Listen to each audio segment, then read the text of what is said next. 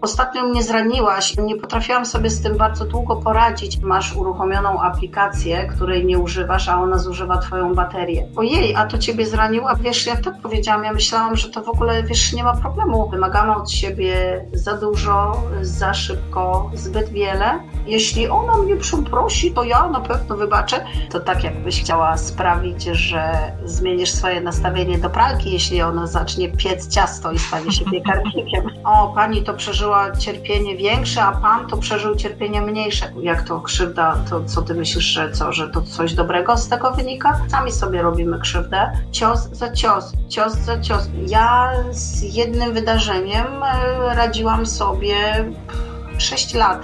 To jest podcast Master Your Emotions.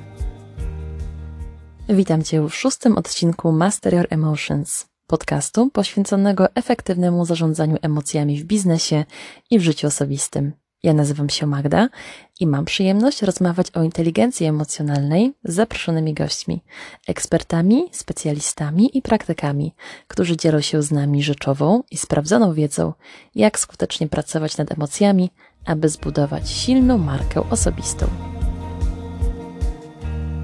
Mam nadzieję, że wszystko jest u Was dobrze i że Wasze życie powoli wraca do normalności po tym, jak dane było nam wszystkim zmierzyć się z nową rzeczywistością w czasach pandemii.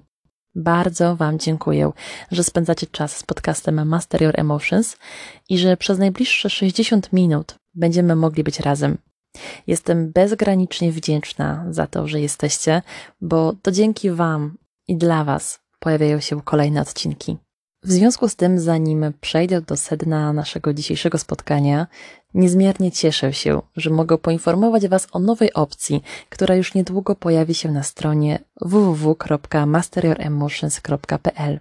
Bardzo zależy mi, aby poruszone tematy były dla Was jak najbardziej aktualne, ważne i przydatne. Dlatego pragnę, aby ci z Was, którzy będą chcieli włączyć się w tworzenie podcastu, mieli taką sposobność.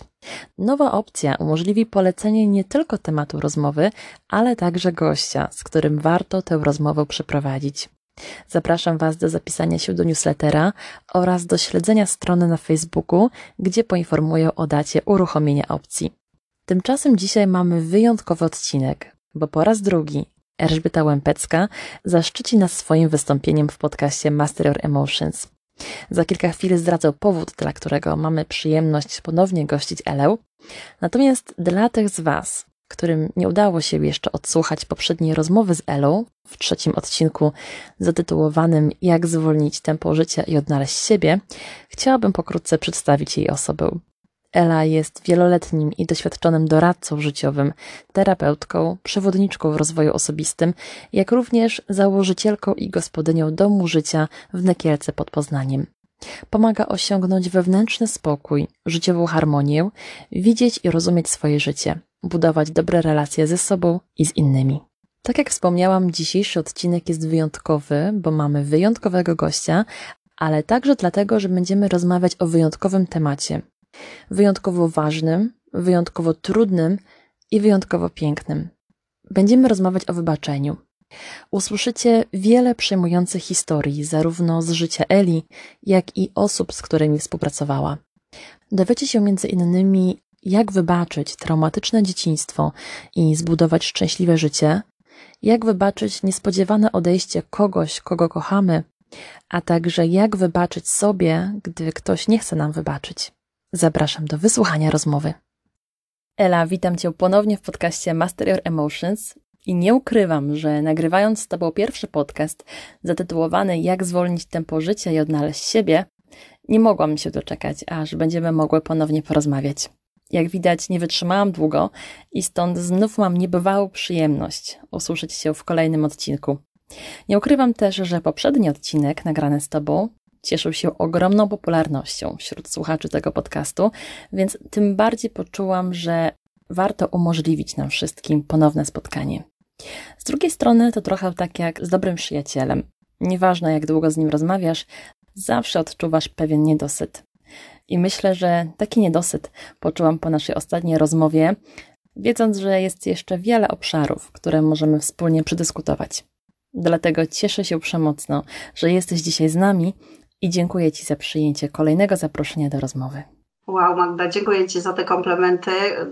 Naprawdę bardzo miło mi z Tobą rozmawiać. Jestem otwarta. Dzisiaj też będą ciekawe rzeczy, bardzo ważne rzeczy i bardzo aktualne rzeczy. Także naprawdę jestem zachwycona i bardzo Tobie wdzięczna, że zapraszasz mnie kolejny raz. Całym sercem jestem do Twojej i słuchaczy dyspozycji. Cała przyjemność po mojej stronie. Temat, jaki dzisiaj poruszymy, również nie jest przypadkowy. Kocham siebie, więc wybaczam, tak żeby nieco przybliżyć naszym słuchaczom ideę, jaka za nim stoi. Po zakończeniu nagrania wcześniejszego epizodu podcastu miałyśmy okazję jeszcze przez chwilę wymienić się w offline kilkoma przemyśleniami. Jak to często bywa od słowa do słowa, doszłyśmy do wniosku, że odnalezienie siebie to nie zawsze jest taka prosta sprawa i czasem, żeby odnaleźć siebie, trzeba pewne rzeczy wybaczyć. Wybaczyć nie tylko innym ludziom, ale też sobie. To z kolei rodzi się kolejny problem, bo wybaczać innym ludziom lub sobie czasem nie potrafimy, a czasem zwyczajnie nie chcemy. Dzieje się tak zwykle z dwóch powodów. Albo błędnie interpretujemy, czym jest wybaczenie, albo nie zdajemy sobie sprawy, jak poważne konsekwencje niesie ze sobą brak wybaczenia. W związku z tym rozwiejemy dzisiaj wszelkie wątpliwości w tym temacie i mamy nadzieję otworzyć konstruktywną dyskusję o tym, czym tak naprawdę jest wybaczenie i jak wybaczać. Zachęcamy także do tego, aby wszyscy słuchacze podzielili się swoimi doświadczeniami w tym, czy warto wybaczać, co wybaczenie zmieniło w waszym życiu i co radzicie osobom, które mają problem z wybaczeniem. Myślę, że jak zawsze nie ma jednej gotowej recepty na wszystko, dlatego jestem bardzo ciekawa waszych przemyśleń, do dzielenia się którymi zapraszam w sekcji komentarzy lub mailowo na adres podcastmasteryoremotions@gmail.com. Tymczasem jestem bardzo ciekawa tego, jak Ty, Ela, podchodzisz do kwestii wybaczenia. Definicja wybaczenia, którą znalazłam w kontekście naszych relacji z innymi ludźmi, mówi, że jest to zaprzestanie odczuwania złości lub niechęci spowodowanej negatywnym zachowaniem drugiej osoby lub zredukowanie negatywnych myśli, emocji opartych na doświadczonym urazie ze strony drugiej osoby. Co ciekawe, nawet wielki słownik języka polskiego podaje, że wybaczać oznacza przestać gniewać się na kogoś za to, co zrobił złego i odstąpić od zamiaru ukarania go. To wskazuje jednoznacznie, że wybaczanie traktowane jest zwykle jako czyn wobec drugiej osoby, rzadziej jako czyn wobec samego siebie. No właśnie, definicja definicją, ale nas zwykle interesuje, jakie jest realne przełożenie definicji na nasze życie. Jak Ty rozumiesz wybaczenie? Na czym polega? Jaką wartość ma w Twoich oczach? Często Ci się zdarza wybaczać? Czy jest to obszar, w którym, jak wielu z nas, napotykasz trudności? Podoba mi się interpretacja mojej koleżanki pisarki, która mówi o tym, że słowo wybaczanie wywodzi się od znaczenia mieć w baczeniu, czyli tak jakby baczę, czyli patrzę na Ciebie, czyli widzę, czyli rozumiem. Przygodę z wybaczaniem zaczęłam już 20 lat temu, kiedy to po śmierci mojej mamy wpadliśmy z całą naszą rodziną w ten pierwszy etap żałoby. Pojawił się wtedy nieprawdopodobny wiersz mieszanina emocji, gniewu, frustracji, złości, na wszystko, na wszystkich, łącznie z Bogiem, więc to był bardzo trudny moment w moim życiu. To tak jak ze smartfonem, w którym masz uruchomioną aplikację, której nie używasz, a ona zużywa Twoją baterię. Tkwienie w poczuciu krzywdy rozładowuje nas emocjonalnie i obciąża. I tak jak powiedziałaś, że definicja wskazuje na poczucie krzywdy do kogoś na zewnątrz, to tak samo często nie możemy wybaczyć samemu sobie, nie dopuszczamy do popełniania błędów. I to są, wiesz, dwie różne rzeczy. Wybaczenie komuś, kto zrobił nam przykrość, komuś, kto nas zawiódł, komuś, kto nie spełnił naszych oczekiwań. Pojawia się wtedy, kiedy ktoś zrobił tobie krzywdę, ale to jest nasza własna interpretacja i nasza ocena sytuacji powoduje, że my kwalifikujemy dane zachowanie albo dany czyn w kategorii czegoś złego. I to od nas zależy, czy to my zakwalifikujemy jakieś zachowanie człowieka, że jest to krzywda. Na przykład kobiety w związkach patologicznych, one często to, że ich partner je pobije, one w ogóle tego nie oceniają w kategorii żadnej krzywdy. Często mają, zaburzone to postrzeganie. Rzeczywiście, dane działania w oczach jednej osoby mogą uchodzić za krzywdzące, podczas gdy druga osoba zupełnie nie dostrzeże w nich cienia krzywdy. To chyba wiąże się z tym, że kategoryzowanie, co jest złem czy co jest krzywdą, to od wieków bardzo subiektywna kwestia. Powiedz mi, jakie kroki lub działania są pomocne w procesie uzdrawiania swoich zranień przed tym, jak finalnie decydujemy się na wybaczenie? Jak ty radzisz sobie w sytuacji, gdy przychodzi ci stanąć oko w oko ze zdarzeniem, które wymaga wybaczenia? Ja od 20 lat zajmuję się wybaczaniem, bo rzeczywiście, tak jak wspomniałam, śmierć mojej mamy wywołała we mnie bardzo duży właśnie gniew, frustrację, dyskomfort. I przeszłam przez wszystkie formuły, przez radykalne wybaczania i inne metody oddychania. I wypracowałam, 4 kroki wybaczania. Moim zdaniem, żeby wybaczyć, potrzebujesz najpierw uświadomić sobie, co się w ogóle wydarzyło, jak to się stało, co i kto tam brał udział. Kiedy wejdziemy empatycznie w tego naszego krzywdziciela, to wtedy możemy w ogóle zrozumieć, bo ty rozpatrujesz przez swój system postrzegania, przez to, jak ty widzisz sytuację, przez to, jak ty rozumiesz świat. I kiedy zrozumiesz jej tok myślenia, zrozumiesz, że ona była tak wychowana, zrozumiesz to, że ta osoba nie potrafi inaczej, ma jeden system komunikowania, to to uświadomienie pozwoli ci zrozumieć, że ona tak jakby nie ma kontroli też, nie do końca panuje nad tym, co w ogóle mówi. I to uświadomienie pozwoli tobie dopiero przejść do kroku drugiego wybaczania, czyli do zaakceptowania. Jeżeli zaakceptujesz to, że ktoś nie umiał inaczej, nie chciał, ponieważ kompletnie nie panuje nad tym, jak się zachowuje, to to pozwoli tobie tak jakby zaakceptować całą tą sytuację. A jak już zaakceptujesz sytuację, to wtedy pojawia się automatycznie wybaczanie.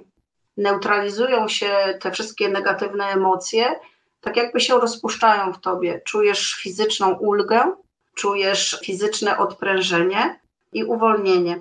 To tak jakby ci odpuściło. Wtedy jak obserwuję ludzi, oni biorą głęboki wdech, bardzo spokojny wdech i mówią: aha, okej, już rozumiem.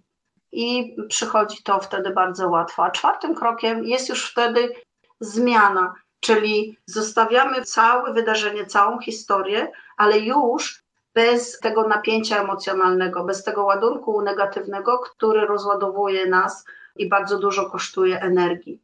Bardzo ci dziękuję za podzielenie się tymi 4 krokami. Przejście między kolejnymi krokami wydaje się dość płynne i naturalne. Czasem jednak może się zdarzyć, że zablokujemy się w którymś z tych kroków i nie jesteśmy w stanie przejść dalej. Czy wykrzyczenie negatywnych emocji, wyładowanie złości, tymczasowe odcięcie się są niezbędne w tej sytuacji? Czy można się bez nich obejść? Każdy z nas jest unikatowy i każdy z nas układa sobie swoją własną recepturę. I jeżeli uważasz, że w danym momencie potrzebujesz coś wykrzyczeć, chcesz zaprezentować publicznie niezgodę i frustrację, to absolutnie zachęcam, żeby nie tłumić tego w sobie. Ja bym rekomendowała spontaniczne podążanie za sobą, ale pilnowanie, żeby nie robić nikomu krzywdy, żeby nie robić z tego po prostu jakiejś takiej ogromnej sensacji, tylko poprosić przyjaciela, przyjaciółkę, powiedzieć: czuję totalny gniew, pobądź ze mną chwilę, pomóż mi, ja to wyartykułuję, zabezpiecz to, żebym nie zrobiła sobie ani nikomu krzywdy. Dawajmy sobie prawo, zbyt dużo już tłumimy. Tłumimy nasze emocje, tłumimy naszą ekspresję. Nie mówimy o tym, co myślimy naprawdę, tylko jakieś powtarzamy, jakieś tam slogany, jakieś dziwne rzeczy. A trzeba nam już zacząć uczyć się być prawdziwym. Ja też miałam w swoim życiu, kiedy miałam ochotę trochę pokrzyczeć, miałam ochotę w ogóle się zamknąć. Ja tylko po prostu zabezpieczałam, żeby moja rodzina, moje otoczenie nie doznawało krzywdy w tym moim procesie, ale dawałam sobie prawo. Dawałam sobie prawo na to rozpoznanie, jak ja mam i jak ja bym chciała to przeżywać. Dla mnie osobiście takim przełomowym odkryciem było to, gdy usłyszałam, że wybaczamy dla siebie, nie dla innych. Myślę, że jak większość osób przez całe swoje życie uważałam, że wybaczając, robimy coś dobrego dla drugiej osoby. Ale gdy ktoś cię porządnie skrzywdził, to ostatnią rzeczą, jakiej chcesz, jest wyświadczanie mu przysługi. I wtedy wszystko się zmieniło, gdy dowiedziałam się, że wybaczając, tak naprawdę robimy coś dobrego dla siebie. Co według Ciebie daje nam wybaczanie? Co zyskujemy, a co tracimy wybaczając? Ja wiele razy widziałam, że to, że wybaczyliśmy naszemu oprawcy, w ogóle nie miało żadnego znaczenia dla niego, dla niej. Czasem nasi oprawcy w ogóle nie wiedzą, że nas skrzywdzili i w ogóle nie zdają sobie z tego sprawy, przemijają w naszym życiu i już więcej ich nie spotykamy. Mogą nie być do końca świadomi, że zrobili coś złego, albo że ty postanowiłaś po prostu poczuć się skrzywdzona tym zachowaniem. I ja rzeczywiście widzę, że wybaczamy tylko i wyłącznie dla siebie. Poczucie krzywdy nie przynosi żadnej korzyści. Pamiętajmy, wybaczamy raz, a krzywdę rozpamiętujemy każdego dnia. To bardzo nas ogranicza, bardzo nas cofa, bardzo nam przeszkadza w normalnym funkcjonowaniu. Tracimy mnóstwo energii, dekoncentrujemy się w ogóle na przeżywaniu życia. Nie skupiamy się na marzeniach, na celach, na osiąganiu czegokolwiek, tylko wchodzimy po prostu w rolę ofiary. Chyba że ktoś robi sobie z bycia ofiarą sposób na życie, ale jest to toksyczne tak samo dla niego, jak i dla otoczenia, bo często takie osoby, które są roszczeniowe, bo je ktoś skrzywdził, bo one się czują pokrzywdzone, unikamy takich osób i nie bardzo chcemy mieć z nimi do czynienia. To prawda. Dobrze, czyli mamy 4 kroki, które wymagają od nas pewnego zaangażowania i sięgnięcia w głąb siebie. Niestety często pomijamy większość z nich, wierząc, że wystarczy podejść do kogoś i powiedzieć mu wybaczam ci, mimo że wewnątrz negatywne emocje dalej są żywe. Albo stajemy przed lustrem, patrzymy na swoje odbicie i mówimy wybaczam ci, mimo że wewnątrz dalej tkwi w nas poczucie winy za popełnione błędy. Czy te 4 kroki wybaczenia, o których przed chwilą mówiłaś, to taki jednorazowy akt woli, czy jest to długotrwały proces, w którym najpierw muszą zagoić się rany, a dopiero później możliwe jest podjęcie próby przebaczenia? Tak jak powiedziałaś, wybaczanie to proces. Proces uświadamiania sobie, proces akceptowania. Pytamy się o korzyści. Często widzę bardzo zdziwiony wzrok moich rozmówców, którzy mówią, jak to krzywda, to co ty myślisz, że to coś dobrego z tego wynika? Tak, rzeczywiście tak. Kiedy bierzemy udział w czymś, co dla nas jest nieprzyjemne, to jest to dla nas bardzo rozwijające i bardzo uczące. I nawet jeżeli jest jakieś wydarzenie traumatyczne, którego nie idzie dorozumieć, to jedyną korzyścią może być czasem to, że jeżeli to przeżyłaś, to nie musisz tego przeżywać już nigdy więcej. Jeżeli jesteś świadoma tego, że nie chcesz czegoś przeżywać, wtedy możesz wykreować takie życie albo sytuację, żeby już nie musieć tego powtarzać. Natomiast osoby, które nie są świadome siebie ani tego, co się w ich życiu dzieje, oni wpadają w taki automatyzm.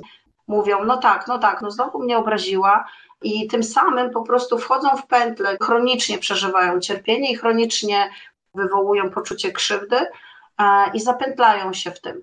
Więc jeżeli rozumiesz, co dobrego z tego i jaką lekcję na przyszłość możesz z tego wyciągnąć, to ciebie to rozwija, ciebie to ubogaca i podnosi twoją świadomość. Tak jak powiedziałaś, negatywne emocje można wykorzystać zarówno do rozwoju, jak i do autodestrukcji. Dlaczego wybieramy autodestrukcję?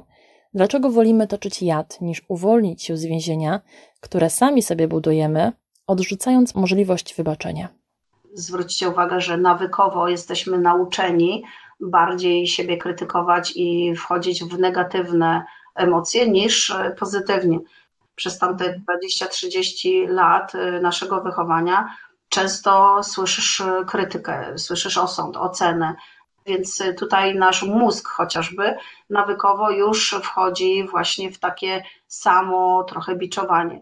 Dlatego mamy ten rozdźwięk między umysłem a sercem, i już nawet w reklamach to było wykorzystywane, mózg swoje, a serce swoje.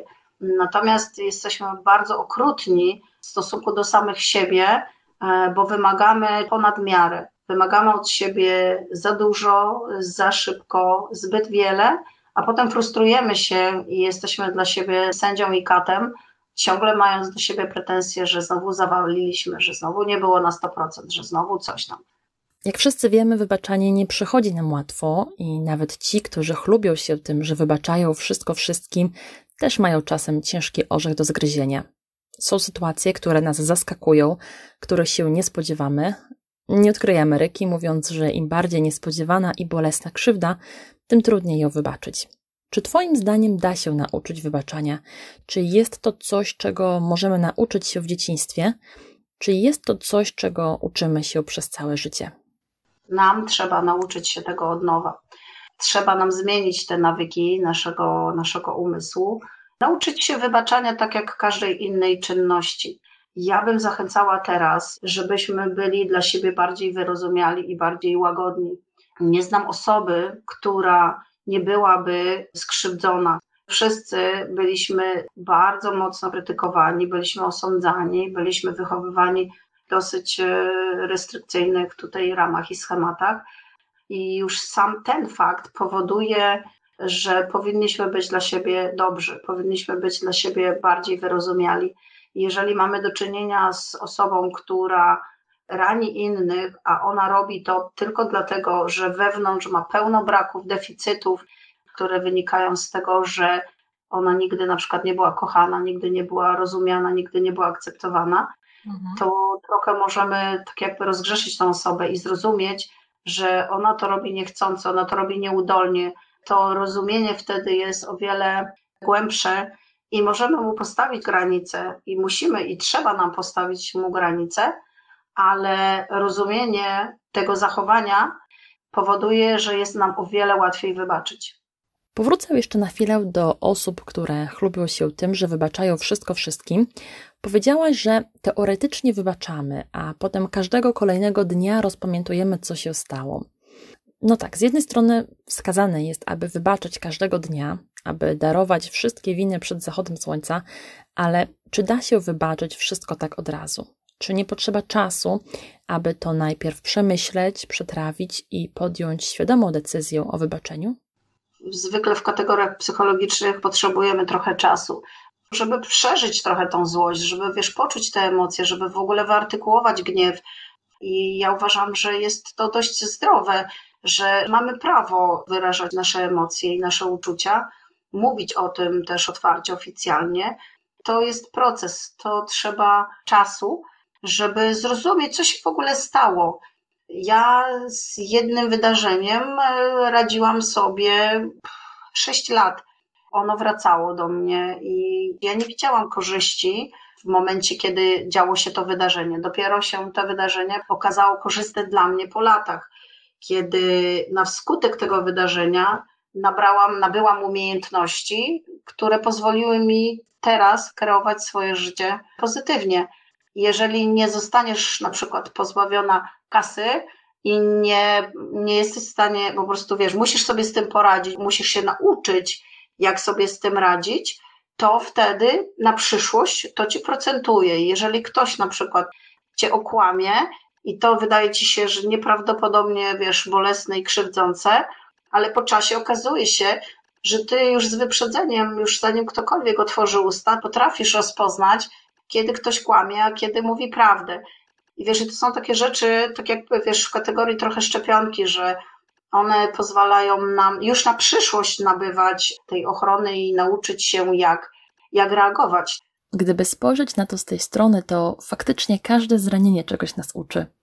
To tak jak z ludźmi sukcesu. Widzimy tylko wierzchołek góry lodowej, a te wszystkie rozczarowujące sytuacje, którym my musieli sprostać, te wszystkie problematyczne osoby, z którymi musieli sobie poradzić, to jest właśnie to, co tak naprawdę ich ukształtowało. Porozmawiajmy teraz przez chwilę o tym, w jakiej formie możemy wybaczyć. Gdy wstukasz sobie w wyszukiwarkę słowo wybaczać, to większość obrazów, jakie znajdziesz, ukazują Ci tę samą scenę. Złączone dłonie, przytulone osoby, pocałunki, ale czasem jest tak, że chcemy wybaczyć, ale nie chcemy już nigdy więcej widzieć się z osobą, która nas skrzywdziła. albo czasem nie jest już możliwe, żeby z tą osobą się spotkać czy skontaktować, bo wyjechała na stałe, urwała z nami kontakt lub odeszła na zawsze. Czy wybaczenie wymaga zrobienia tego twarzą w twarz? Czy można wybaczyć po cichu? Jakie są według Ciebie możliwe formy wybaczenia i czy efekt jest zależny od tego, którą formę wybieramy? Absolutnie nie trzeba stawać twarzą w twarz. Ja specjalnie powiem słowo z naszym oprawcą. Nie musisz tego robić.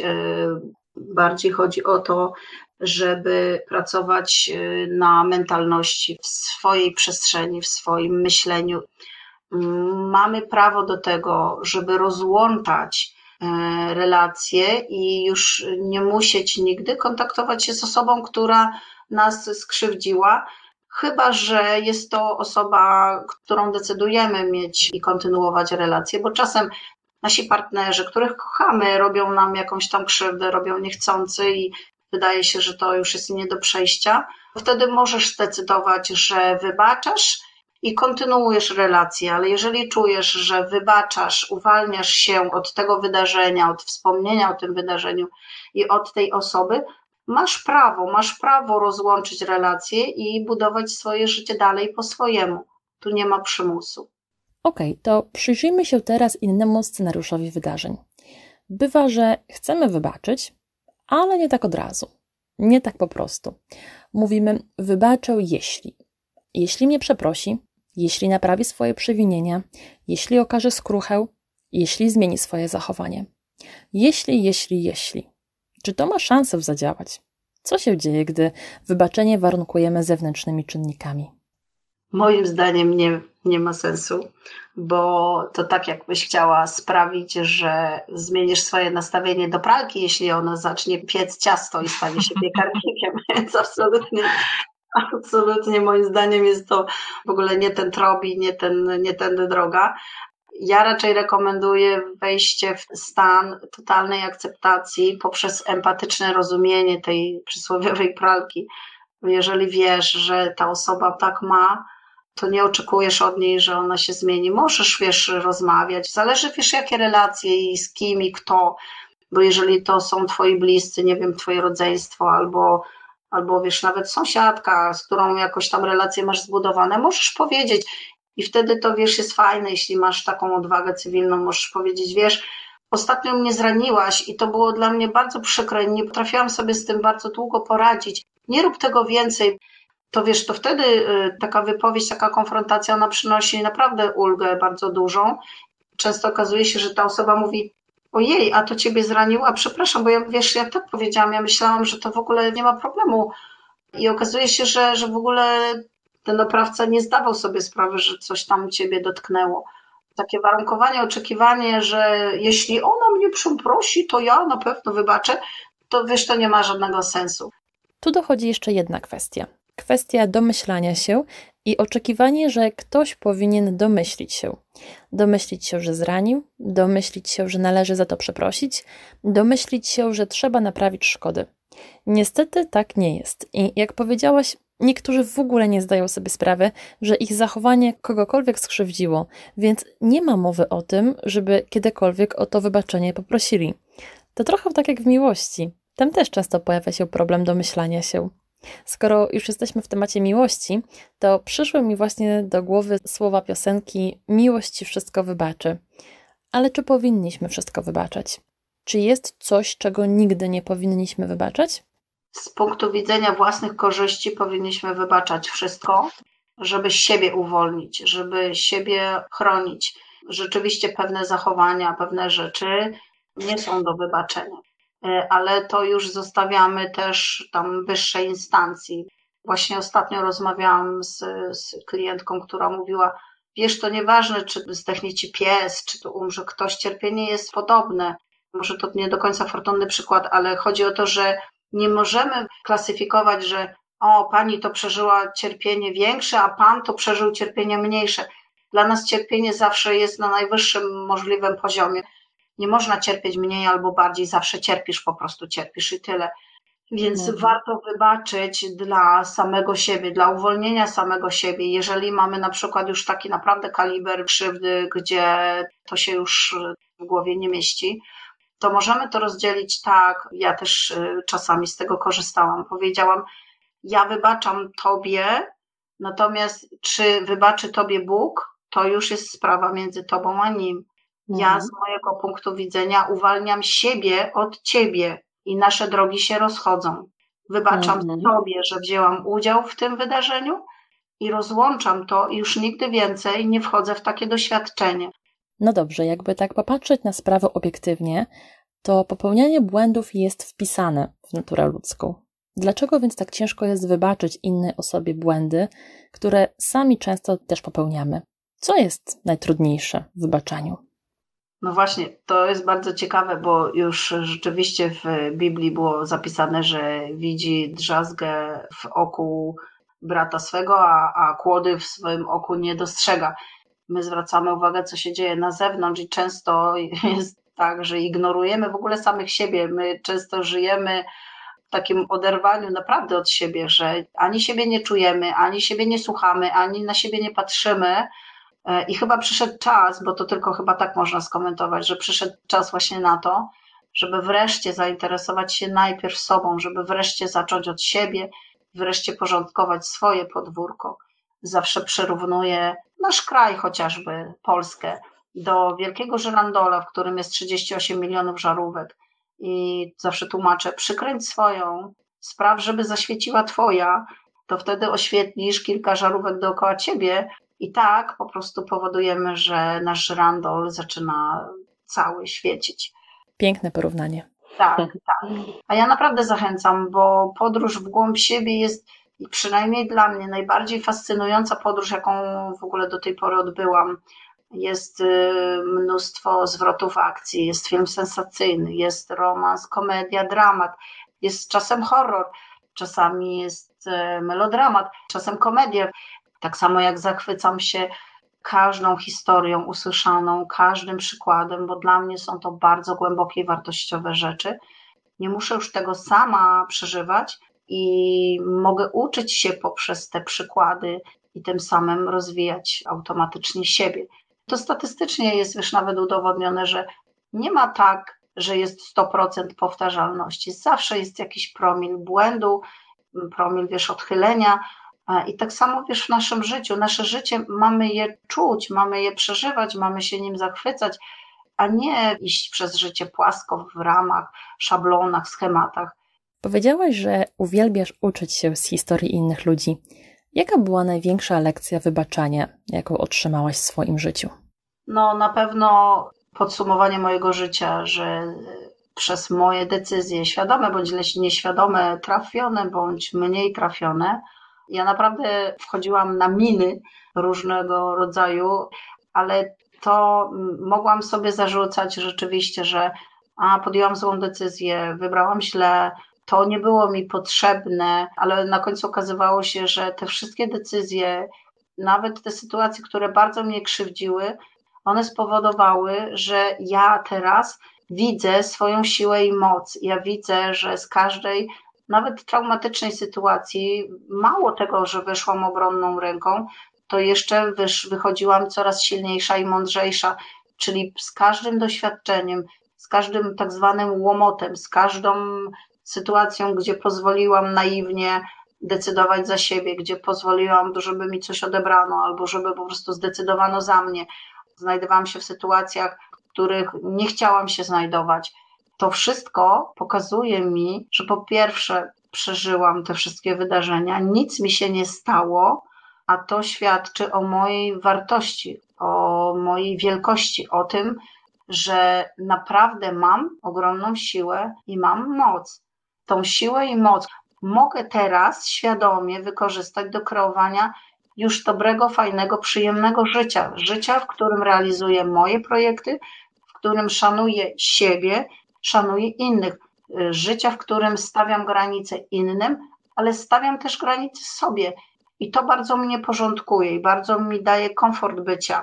To pogodzenie się ze sobą, że tak mam, tak, czasem coś powiem złego, niefajnego, czasami coś zrobię nieprzewidzialnego i niewłaściwego.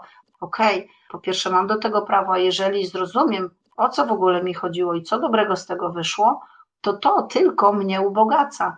nie ma w związku z tym ryzyka życia, nie ma ryzyka, że coś się złego wydarzy, bo nawet jak się wydarzy, to ja i tak to przetransformuję na moją korzyść. Myślę, że wpisuje się to bardzo mocno w to, co powiedział kiedyś Mahatma Gandhi. On powiedział, że słaby człowiek nie potrafi wybaczać. Wybaczanie to atrybut ludzi silnych. Jakie jest Twoje zdanie w tej kwestii? Tak, absolutnie. Całą Twoją energię, całą moc tracisz na przeżywanie krzywdy i na byciu w roli ofiary. Jeżeli się z tego uwalniasz, no to już samo słowo uwalniam się ma w sobie ogromną siłę. Tam za tym czasownikiem stoi ktoś mocny. Okej, czasami chcemy wybaczyć, ale boimy się, że będąc wyrozumiałym, zostaniemy wykorzystani, ponownie skrzywdzeni, uznani za naiwnych. Wielu ludzi utożsamia wybaczenie z zapomnieniem krzywd i przyzwoleniem na zło, które się wydarzyło. Czy rzeczywiście wybaczenie wymaga zapomnienia tego, co się stało i otwarcia na kolejne zranienia? Nie, absolutnie nie. Nie, wybaczając jesteś świadoma i decydujesz i postanawiasz, że już dziękujesz, że nie chcesz, żeby ktoś zrobił to samo. To wtedy możesz zapobiec takiemu traktowaniu, tak? I jeżeli powiesz, że nie chcesz być tak traktowana, bardzo często przynosi to skutek. W wybaczaniu właśnie chodzi o to, żeby z całego doświadczenia zabrać mądrość, te lekcje przysłowiowe, ale już ich wtedy nie powtarzać. To nie jest dzień świstaka. W dniu świstaka żyjesz wtedy, kiedy nie jesteś w ogóle świadoma tego, czego przeżywasz. Wybaczanie to jest moment, kiedy potrafisz wykreować świat, stawiać granice i zarządzać tym światem. My nie mamy wpływu na to, że dana osoba na przykład nie zdaje sobie sprawy, że krzywdzi. My możemy albo zapobiec temu poprzez postawienie granicy tej osobie, albo przez rezygnację z kontaktu. Ale w takim po prostu akceptowaniu tego, że ta osoba, jeżeli tak chce robić, to niech robi tym ludziom, którzy się na to zdecydują. Ja już nie. Odchodzisz, rezygnujesz z kontaktu. Masz do tego po prostu pełne prawo. Słuchacie podcastu Master Your Emotions. Problem ze stawianiem granic polega na tym, że łatwo je przesunąć. Pozwalamy przesunąć je innym, ale też często przesuwamy je sami. Bywa, że w dość nielogiczny sposób. To tak jak mówisz o tym, że wybaczenie pozwala na uwolnienie się od negatywnych emocji, na wprowadzenie pokoju do naszego życia. To jest coś, do czego poniekąd dążymy. A zobacz, że mimo to wiele osób deklaruje, nigdy ci tego nie wybaczył, skazując się jednocześnie na długotrwałe cierpienie. Dlaczego więc nie wybaczamy? Jakie są konsekwencje niewybaczenia sobie lub drugiej osobie? Chroniczne rozładowywanie baterii. Tak jak w smartfonie, wiesz, miałabyś aplikację, która jest uruchomiona w tle, nie korzystasz z niej, ale ona rozładowuje ci szybko baterię, więc trzeba wtedy o wiele więcej energii życiowej zużyć na poczucie krzywdy, bycie w tym statusie i wtedy z tego 100% naszej energii życiowej, 80% wykorzystując na status poczucie krzywdy, zostaje ci tylko 20% na kreowanie twojego życia, na przeżywanie, na to, żeby utrzymać się przy zdrowiu, móc realizować nowe pomysły. Jeżeli wybaczysz, ale wybaczysz dla siebie, to wtedy odzyskujesz 80% tej utraconej mocy i możesz ją przesunąć, możesz nią zarządzić, właśnie odzyskać do kreowania swojego życia. Dostajesz komfort funkcjonowania, dostajesz lekkość funkcjonowania, dostajesz właśnie ten pokój ducha. Trafiłam też ostatnio na cytat francuskiego dominikanina Henri'ego Lacordaire, który powiedział: chcesz być szczęśliwy przez chwilę? Zemści się. Chcesz być szczęśliwy zawsze? Przebacz. Chcemy być szczęśliwi, ale jednak silniejsze wydaje się w nas takie uczucie pod tytułem: jeśli ja cierpię przez ciebie, to teraz ty cierp przeze mnie. Dlaczego ludzie wybierają zemstę lub pragnienie zemsty zamiast wybaczenia, mimo że finalnie wiąże się ona z cierpieniem dla obu stron? Kulturowo, historycznie, jak sobie gdzieś tam popatrzymy, no to mamy prawo Hammurabiego oko za oko i to było błędne prawo. Czułaś się zwycięzcą i przez chwilę było fajnie, natomiast jeśli chodzi o prawa natury i o, wiesz, takie długofalowe funkcjonowanie, no to rzeczywiście, że już doświadczyliśmy, że to nie działa, jest absolutnie niewłaściwe. Wiesz, ja też nie rozumiałam wybaczania, jak widziałam mnichów buddyjskich, dlaczego, wiesz, oni siedzą w takim spokoju, gdzie tu cały świat się wali, tu się dzieją takie patologiczne sytuacje, tam, wiesz, ci biją dzieci, tam ci coś. Natomiast teraz już rzeczywiście rozumiem to, Jedyne, co możesz zrobić, to możesz wyjść z tego świata, wyjść z tych doświadczeń i kreować swój świat. Ja staram się kreować świat najpiękniejszy, najfajniejszy i najbardziej dobry z możliwych, jaki mogę wykreować dla siebie i dla innych, którzy są na przykład w moim otoczeniu, no bo to znowu wracając do tego żyrandole, jeżeli ja wprowadzę u siebie te zasady i zaczynam nimi emanować, wiesz, na zewnątrz, to te osoby, które tego doświadczą, mogą podać to dalej. I podając to dalej, jest to reakcja, wiesz, łańcuchowa. Natomiast to, że się zemścisz, to, wiesz, uruchamiasz z kolei wahadło, czyli cios za cios, cios za cios. I tam się nie kończy, bo wahadło, ono faluje w te i z powrotem. I ono się nie zatrzymuje. Więc żeby to zatrzymać, trzeba po prostu z tego doświadczenia wyjść. A tym wyjściem jest wybaczenie. Wybaczenie najpierw sobie. Jeśli nie potrafisz komuś wybaczyć, możesz powiedzieć: wybaczam sobie, dziękuję za to doświadczenie, wychodzę, a tobie niech wybaczy Bóg, jeżeli, wiesz, na ten moment nie jesteś w stanie tak w pełni do końca wybaczyć. Więc możesz to, wiesz, oddać w ręce tam wyższej instancji, najwyższego, więc z zależności według twojego systemu wierzeń oczywiście. No tak, z jednej strony ludzie mszczą się lub pragną zemsty, z drugiej strony ludzie duszą w sobie negatywne emocje. Często uciekamy od tego, co się wydarzyło, byleby tylko nie stawiać temu czoła, byleby tylko nie mierzyć się z tym. Nakładamy więc maskę, udając, że wszystko jest ok, a pod tą maską kłębią się złe emocje, gniew, żądza zemsty. Pozwalamy, aby żal zjadał nas od środka. Dlaczego czekamy, aż uraza osłabnie, zamiast wybaczyć i doznać ulgi? Unikamy wchodzenia w emocje, ponieważ nikt z nas nie chce czuć ponownie bólu. Ale jeżeli podchodzisz do tego wydarzenia z perspektywy obserwatora, tak jak ja to robię w metodzie timeline therapy, czyli pracy na wspomnieniach, jeżeli wchodzisz z dystansu emocjonalnego, wchodzisz jako obserwator i dopiero tam patrzysz, rozpoznajesz, co się wydarzyło i jaka jest ta pozytywna lekcja dla ciebie, nie wchodząc w emocje i w przeżywanie, to jest to o wiele łatwiejsza procedura i łatwiejszy proces. Wchodzenie w emocje uniemożliwia nam rozumienie i rozpoznawanie sensu tego wydarzenia i patrzenie z lotu ptaka, patrzenie takie jak najbardziej obiektywne. Natomiast jeżeli chodzisz do wspomnienia z dystansem, żeby rozpoznać, dowiedzieć się, odkodować, zebrać informacje, a nie czuć, to wtedy to ma ogromny sens i dopiero wtedy to działa. Im bardziej uciekamy od tych trudnych emocji, od tych trudnych uczuć, tym bardziej wzrastają na sile. Wtedy bardzo łatwo pokusić się o takie pozorne wybaczenie, które w naszym rozumieniu zamyka sprawę na dobre, a tak naprawdę jest niczym innym jak zamiataniem problemów pod dywan. Z tym, że te nieprzepracowane problemy prędzej czy później powracają i uderzają z maksymalną siłą w najmniej odpowiednim momencie. Czym według ciebie różni się pozorne wybaczanie od prawdziwego wybaczenia? Dlaczego niektórzy ludzie uciekają się do pozornego wybaczenia?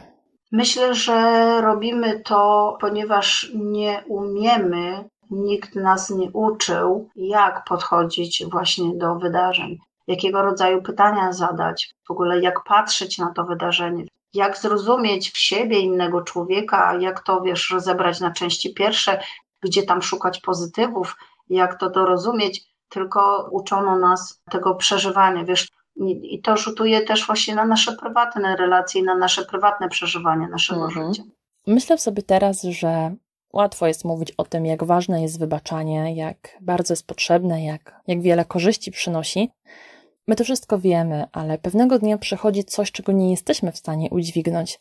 Gdy przychodzi nam zmierzyć się z ciężkim dzieciństwem, z publicznym upokorzeniem, ze zdradą, z odejściem kogoś, kogo kochamy. Jak wybaczyć rzeczy, na które nie mamy wpływu, traumatyczne wydarzenia i nieodwracalne krzywdy? Przede wszystkim, jeżeli jesteśmy w epicentrum lub bardzo świeżo, wiesz, w przeżywaniu, to trzeba sobie pozwolić na to przeżywanie. A dwa, jeżeli przeżywasz coś, to nie możesz na to spojrzeć z perspektywy obserwatora, nie możesz zrozumieć, co to było i w czym ty bierzesz udział.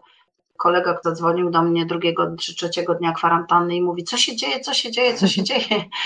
Ja mówię, wiesz, jeszcze mamy za mało informacji, z czym mamy do czynienia w ogóle, o co chodzi, czym to się skończy i co się dalej wydarzy, więc jest jeszcze za wcześnie, żeby komentować cokolwiek. I tak samo, wiesz, w naszym życiu, jeżeli jesteś w takim momencie, kiedy przeżyłaś coś i jeszcze nie widać, czy coś w ogóle z tego dobrego, czy w ogóle coś złego, po prostu jesteś w tym przeżywaniu, to dać sobie prawo, ale też pilnować, żeby nie zatracać się w tym cierpieniu, żeby jednak, wiesz, nie wpadać w jakieś takie czeluści przeżywania.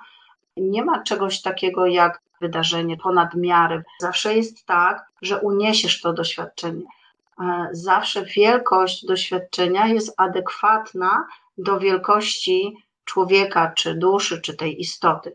To można się też trochę pocieszyć, że im masz trudniejsze wydarzenia w swoim życiu, to znaczy, że jesteś większą osobą, większą duszą i wtedy na tym też można zbudować poczucie własnej wartości, bo skoro ja dostałam na moje barki tak ogromne doświadczenie i tak ogromne cierpienie, to znaczy się, że jestem określana, wyceniana i doceniana przez, nie wiem, tam Boga, Wszechświat bardzo wysoko, że jestem kimś wielkim, kto to udźwignie. I to też tak trochę przynajmniej mi pomogło zmierzyć się z tymi wszystkimi doświadczeniami. Skoro już rozmawiamy o nieodwracalnych krzywdach, to popatrz, co dzieje się ostatnimi czasy w związku z ruchem Black Lives Matter i tym, jak wiele osób zginęło niesprawiedliwie wskutek uprzedzeń i rasizmu. Czy wierzysz, że można wybaczyć taką niesprawiedliwą śmierć? Czy wierzysz, że rodziny poszkodowanych będą w stanie kiedykolwiek wybaczyć utratę bliskich? Jak udźwignąć coś takiego?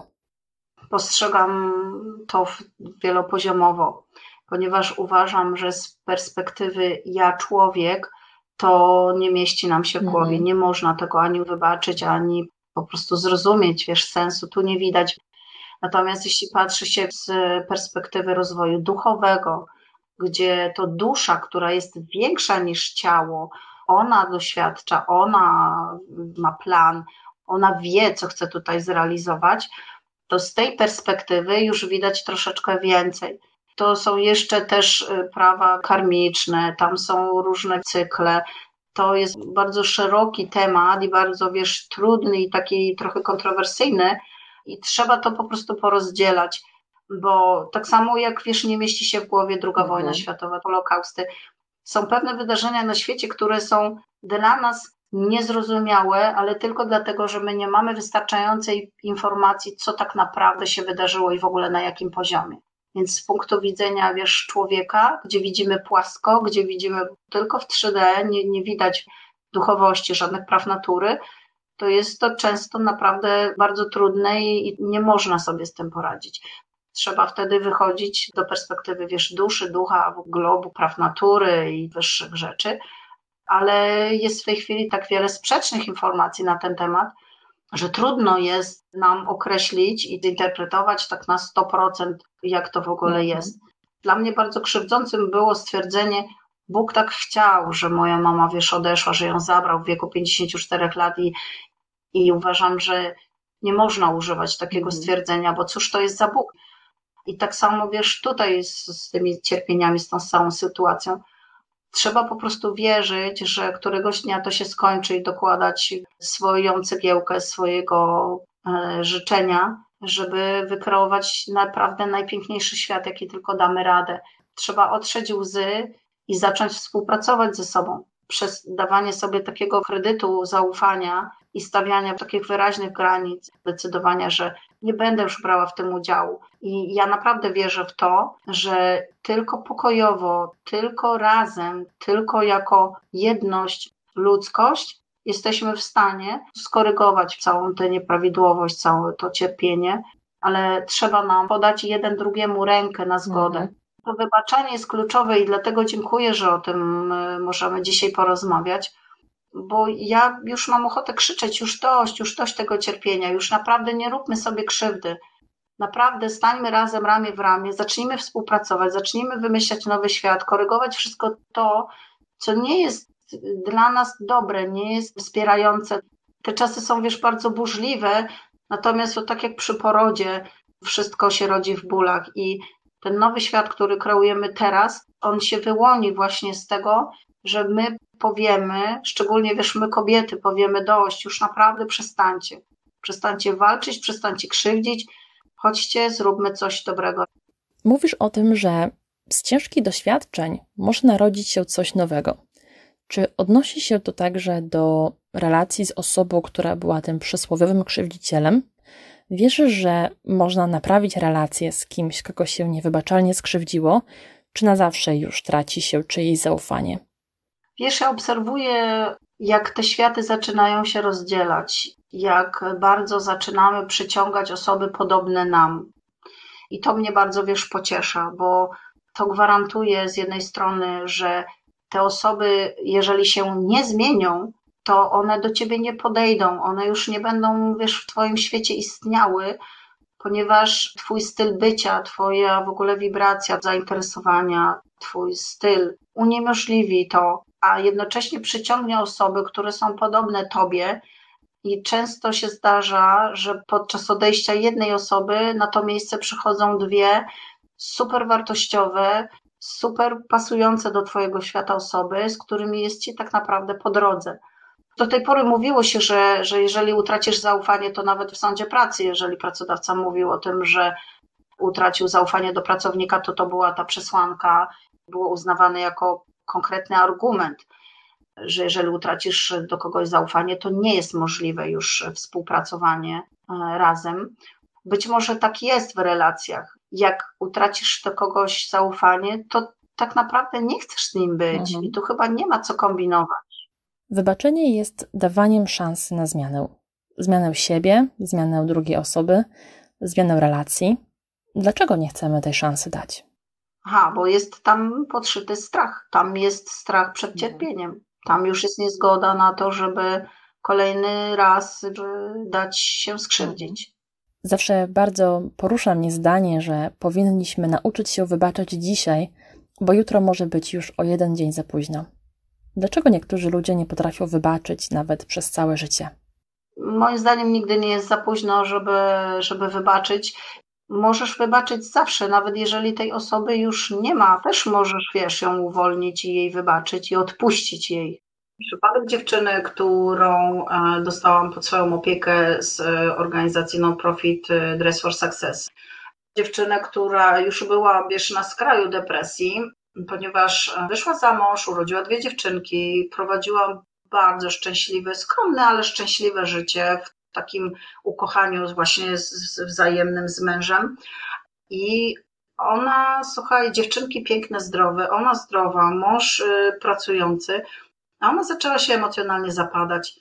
I okazało się, że wpadła już w taką czarną dziurę depresji, gdzie na pierwszej sesji 2 godziny płakała. Ja nie byłam w stanie zrobić nic innego, jak tylko po prostu siedziałam przy niej i byłam, po prostu byłam. Przez łzy opowiadała swoją historię i tak naprawdę przyczynę tej depresji.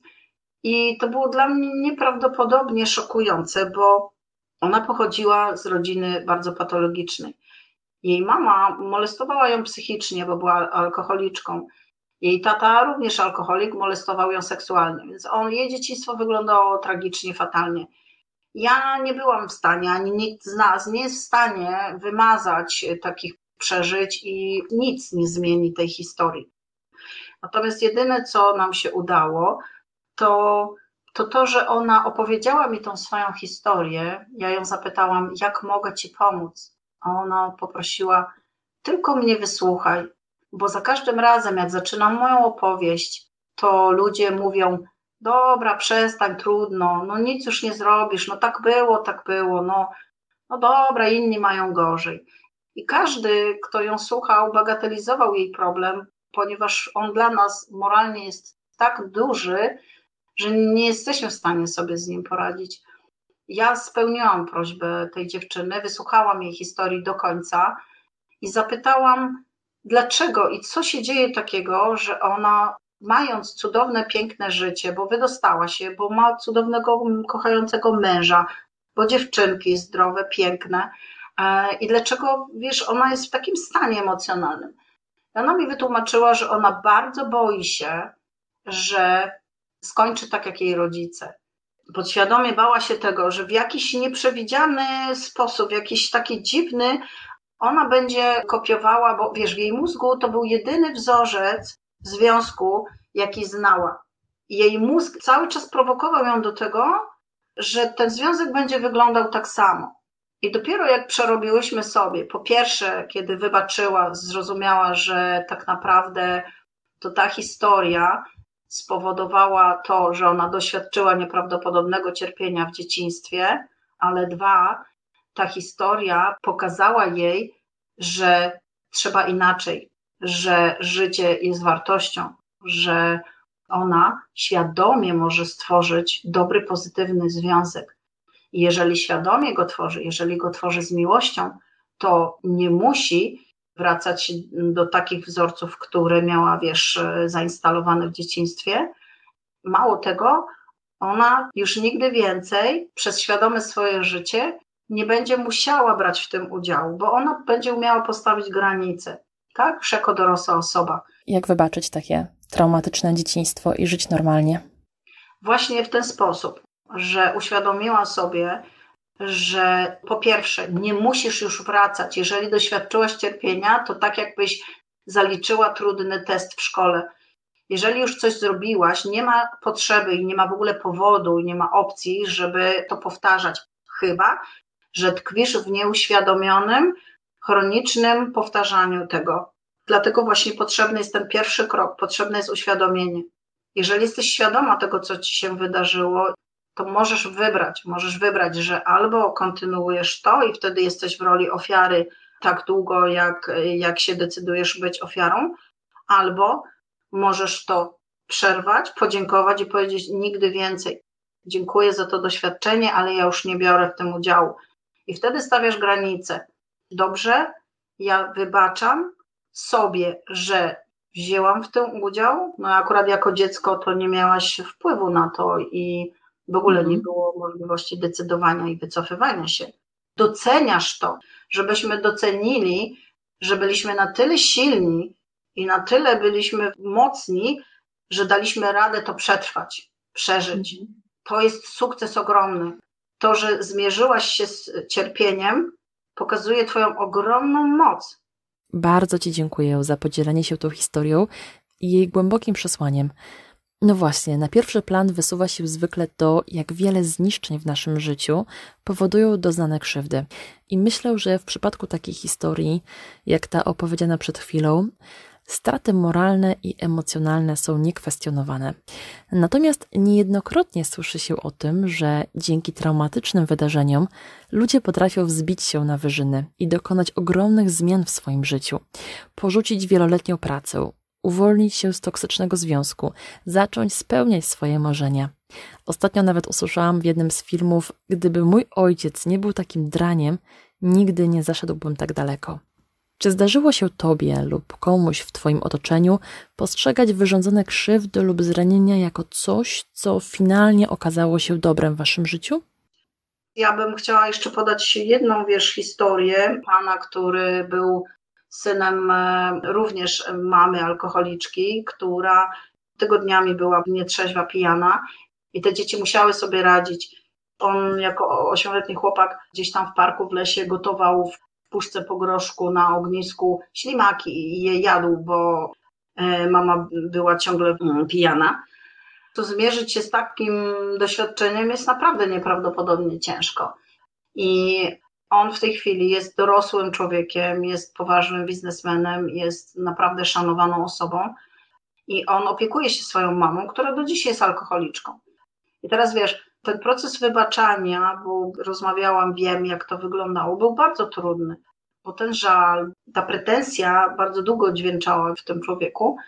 Natomiast jak przeramował, jak zobaczył, ile samodzielności dzięki temu, co się wydarzyło, jak nauczył się radzić sobie, jak nauczył się myśleć o tym, żeby zabezpieczyć sobie, wiesz, dom, mieszkanie, jak zaczął po prostu odnajdywać w sobie siłę, potencjał do tego, żeby to życie wykreować po swojemu. Tam odnajdujesz cały potencjał, całą siłę, cały szacunek dla siebie, taką, wiesz, nadzieję, że wszystko zależy od ciebie, że możesz wykreować swoje życie tak jak chcesz, możesz się stoczyć albo możesz coś fajnego zbudować. To pozwoliło mu, tej mamie, wybaczyć i on zbudował na tym doświadczeniu wdzięczność do niej i też taką trochę litość, że ona świadomie bądź nie zdecydowała iść w swoim życiu przez autodestrukcję, zniszczyć siebie i ona to robi konsekwentnie jeszcze cały czas do tej pory. On zrozumiał, co dzięki temu, co przeżył, czego się nauczył, czego doświadczył i co w sobie wzbudził. Wzbudził w sobie samodzielność, wzbudził w sobie zaradność, pragnienie kreowania swojego życia zupełnie odwrotnie niż jego mama. On chciał stać się bogaty, on chciał żyć wygodnie, on już nigdy więcej nie chciał być głodny.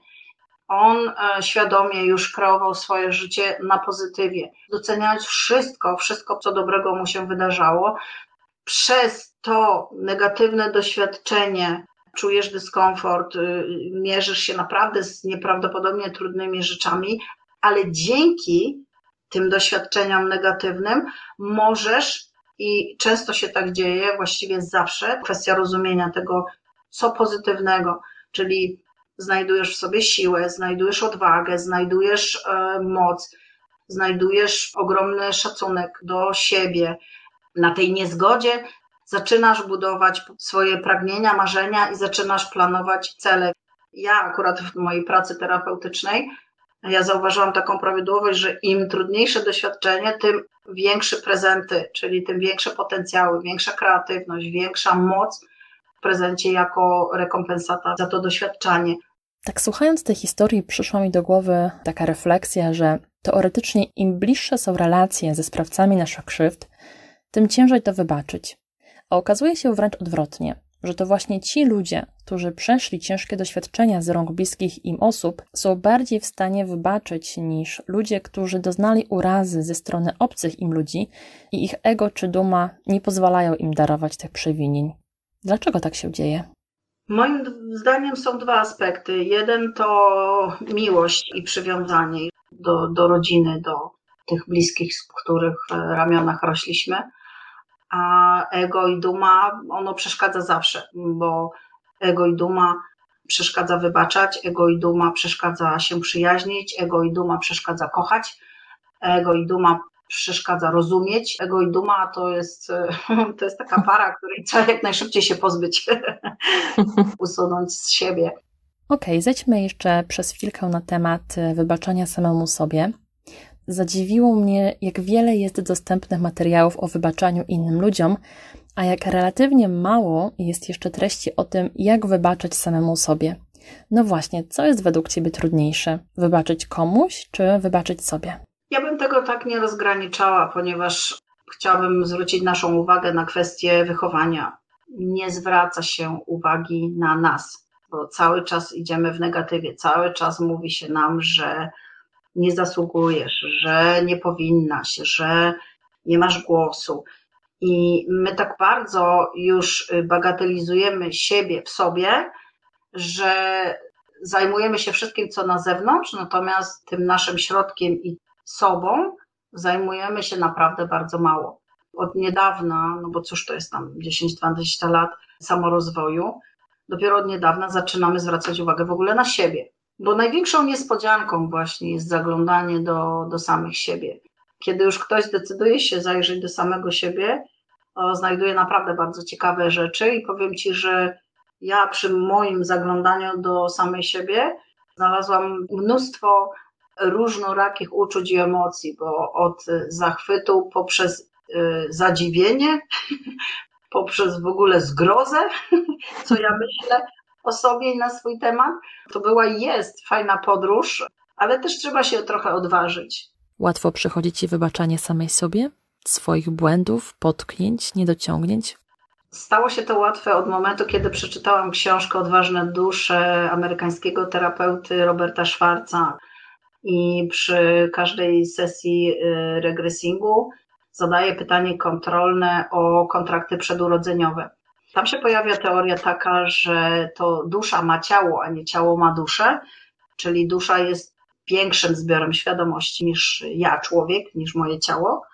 To tak wiesz, jak w tych grach komputerowych, gdzie wybierasz swojego awatara, to w tej koncepcji dusze przed urodzeniem umawiają się między sobą, czego chce dusza, dana dusza doświadczyć, no i kto pomoże zrealizować ten ambitny plan.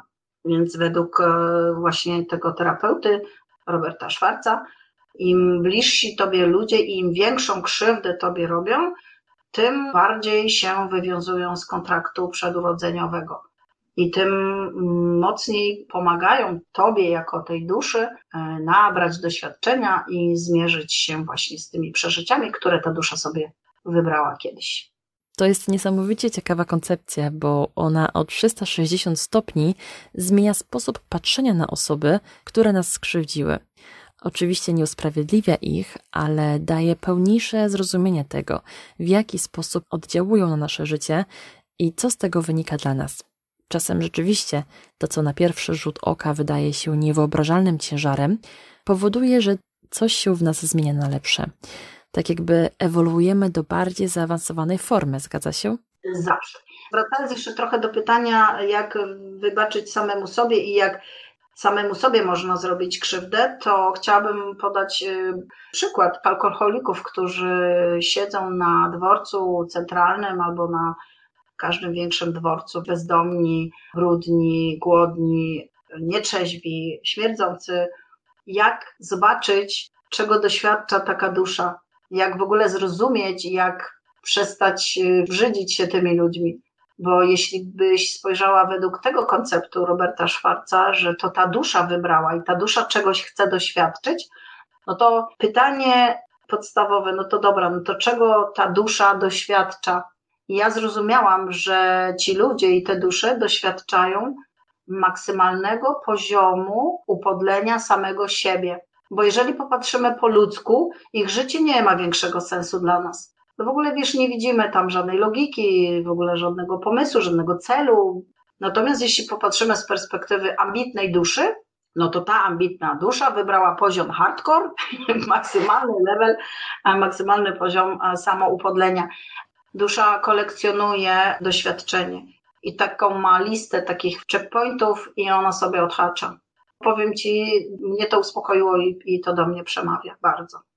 Dla mnie zawsze ciężko było jednoznacznie oceniać takie przypadki, bo choć często wrzuca się bezdomnych do jednego worka, to historia każdego z nich jest unikatowa. Niejednokrotnie bezdomni lądują na ulicy wbrew swojej woli, a później zwyczajnie nie potrafią się z tego podnieść. Widzę w tym sporo analogii do życia każdego innego człowieka, który nie mieszka na ulicy. Ile razy zdarza się, że coś wydarzyło się wbrew naszej intencji, a jednak ponosimy za to odpowiedzialność. Jak to się mówi, dobrymi intencjami piekło jest wybrukowane.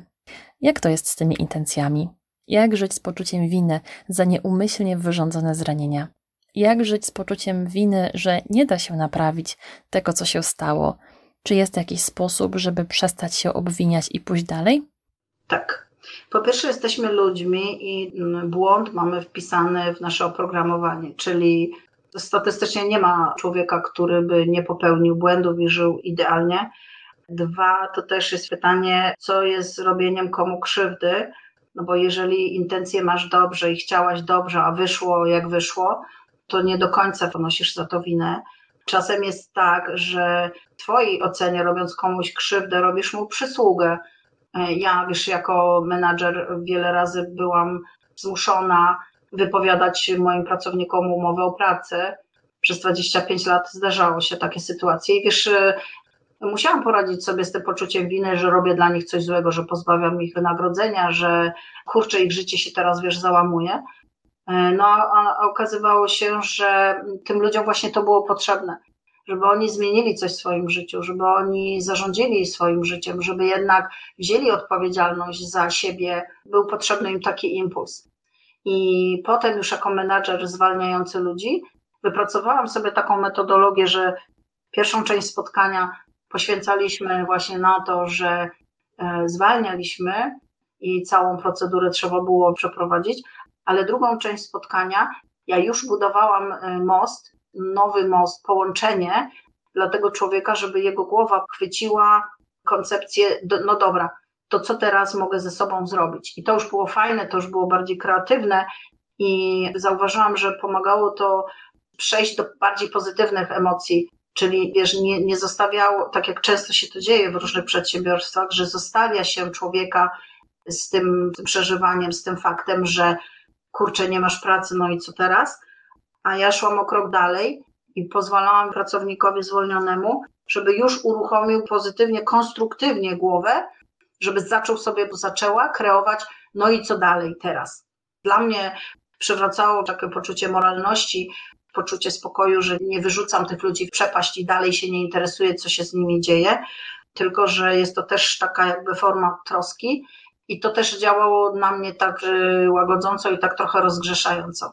Czy nie brzmi to jak paradoks, że niektórzy nigdy nie dowiadują się, że zniszczyli komuś życie i nie mają szansy, by to naprawić, a inni z kolei nigdy nie dowiadują się, że zmienili czyjeś życie na lepsze i do końca swoich dni obwiniają się za to, co finalnie okazało się dobrem w czyimś życiu. Bywa też tak, że poszkodowany nie chce nam wybaczyć. Jak żyć z taką świadomością? Czy wystarczy, że sami sobie wybaczymy, aby zamknąć za sobą ten rozdział? Wiesz co, mamy wpływ tylko na siebie i tak naprawdę zmiany możemy dokonywać tylko i wyłącznie u siebie. Więc jeżeli wybaczysz samej sobie, to tak jakby wiesz, cała praca jest wykonana. Natomiast my nie mamy wpływu na to, czy ta dana osoba chce tkwić w tym poczuciu krzywdy i jeżeli chce w tym tkwić, ma do tego prawo, bo też mamy mało informacji w ogóle do czego tej osobie to doświadczenie jest potrzebne. Być może ona potrzebuje czasu, żeby wykształciła w sobie te wszystkie cechy pozytywne, bo u jednych proces idzie szybciej, u innych idzie wolniej. Dlatego nie denerwowałabym się, jeżeli ktoś pozostaje w niewybaczeniu sobie i mi, bo to jest święte prawo i to jest wolna wola człowieka i nie wolno nam tego łamać. Natomiast to nam nie powinno przeszkadzać żyć. Jeśli my rozumiemy, co się wydarzyło i wybaczamy sobie i wybaczamy tamtej osobie, to jest wszystko, co my możemy zrobić. Słyszałam ostatnio takie zdanie, że wyrozumiali żyją dłużej. Czy ty się z tym zgadzasz? W jaki sposób wybaczenie wpływa na zdrowie fizyczne i psychiczne? To wiesz, to można porównać z takim palnikiem, który jeśli jesteś w emocjach, w negatywnych, przeżywasz, to tak jakbyś spalała się, od środka, szybciej zużywasz paliwo i szybciej się wypalisz i szybciej zniszczysz swoje ciało. A jeśli ktoś używa palnika i ognia, żeby ogrzewać siebie, no to wtedy starcza paliwa na dłużej. Ten ogień, ten płomień jest przyjemny i nie jest niszczący, a jest właśnie taki, podgrzewający. No i to powoduje, że takie osoby żyją dłużej, żyją szczęśliwiej i spokojniej niż te, które szybko się wypalają. Jest taki fragment w Ewangelii, który zawsze mnie bardzo intrygował. Czytamy, ile razy mam wybaczyć? Czy aż 7 razy? Nie 7, ale 77. Czy jest jakiś limit wybaczania danej osobie lub ludziom? Jeżeli zrozumiesz, co się wydarzyło, po co ci to było i co z tą historią, z tym doświadczeniem możesz zrobić, to nie musisz tego przeżywać i wtedy nie ma potrzeby wybaczania więcej niż 1 raz. Dyskusyjne to stwierdzenie z tej Biblii, które chyba prowadzi nas w ślepy zaułek, bo to zakłada, że ciągle narażasz siebie i ciągle stawiasz siebie w pozycji ofiary. Jest to spójne, jest to zgodne z religią cierpienia, bo rzeczywiście, że celem tej religii jest ciągłe cierpienie, ciągłe przeżywanie tego. Natomiast z punktu takiego naszego dobrego życia, to wydaje mi się, że trzeba doświadczyć, wybaczyć, postawić granice i wtedy już tego nie musisz doświadczać. Więc absolutnie nie widzę tutaj potrzeby wielokrotnego wybaczania, bo to jest takie samo podkładanie się. Elu, pięknie Ci dziękuję za tę wspaniałą rozmowę i za wspaniałe przemyślenia, którymi się z nami podzieliłaś. Dzisiejsza lekcja, jaką możemy wyciągnąć, to to, że wybaczamy dla siebie, nie dla innych. Wybaczając nie robimy komuś przysługi, robimy coś dobrego dla siebie. Wybaczając nie uwalniamy nikogo z ciężaru odpowiedzialności za wyrządzone krzywdy. Uwalniamy siebie, oczyszczamy się, zaczynamy od nowa. Robimy w głowie miejsce na nowe rzeczy. Gdybyś miała podsumować to, o czym dzisiaj porozmawiałyśmy, co poradziłabyś osobom, które chcą wykonać pierwszy krok, aby przebaczyć? Przebaczenie sobie również jest korzystne dla naszego otoczenia, ponieważ kiedy my odzyskujemy szacunek do samego siebie, kiedy potrafimy postawić własne granice, kiedy rozpoznajemy własną tożsamość, jest to doskonałe dla innych, ponieważ inni, widząc naszą stanowczość, nasze poczucie własnej wartości, nasz spokój wewnętrzny, naszą harmonię, mogą z tego korzystać, mogą się na tym oprzeć. Rekomendowałabym, żeby wybaczać sobie właśnie dlatego, żeby pokazać wszystkim nam dookoła, że nie trzeba cierpieć, nie trzeba przeżywać krzywdy i nie trzeba pozostawać w roli ofiary, żeby dać przykład, że bardzo szybko możesz wychodzić z tego i zrobić coś pozytywnego, wykreować swoje życie najpiękniej jak potrafisz. I przez to zmieniamy siebie, ale zmieniamy też innych. Stawiając granice, też porządkujemy innych i zachęcamy ich do tworzenia razem z nami lepszego życia. Elu, przypomnij nam jeszcze, gdzie możemy Cię znaleźć w sieci, gdyby ktoś chciał się z Tobą skontaktować. Kontakt do mnie znajdziecie na stronie www.domżycianekielka.pl bez polskich znaków, także zachęcam serdecznie. Ogromnie się cieszę, że mogłyśmy dzisiaj porozmawiać. To była dla mnie wielka przyjemność i kto wie, czy nie usłyszymy się kiedyś w kolejnym epizodzie. Dziękuję Ci bardzo. Temat bardzo głęboki, skomplikowany, ale warty, żeby się w niego zagłębić. Dziękuję Ci, Magdo, bardzo za zaproszenie. Pozdrawiam ciepło. Bardzo dziękuję Wam za wysłuchanie 6. odcinka podcastu Master Your Emotions. Jak zawsze zachęcam Was do podzielenia się swoimi przemyśleniami na adres mailowy podcast masteryoremotions@gmail.com oraz do regularnego odwiedzania strony www.masteryoremotions.pl, gdzie macie możliwość zasubskrybowania kanału z nowymi podcastami, jak również polubienia mojej strony na Facebooku. Zapraszam do wysłuchania kolejnego podcastu, który ukaże się niebawem. A tymczasem żegnam się z Wami i do usłyszenia.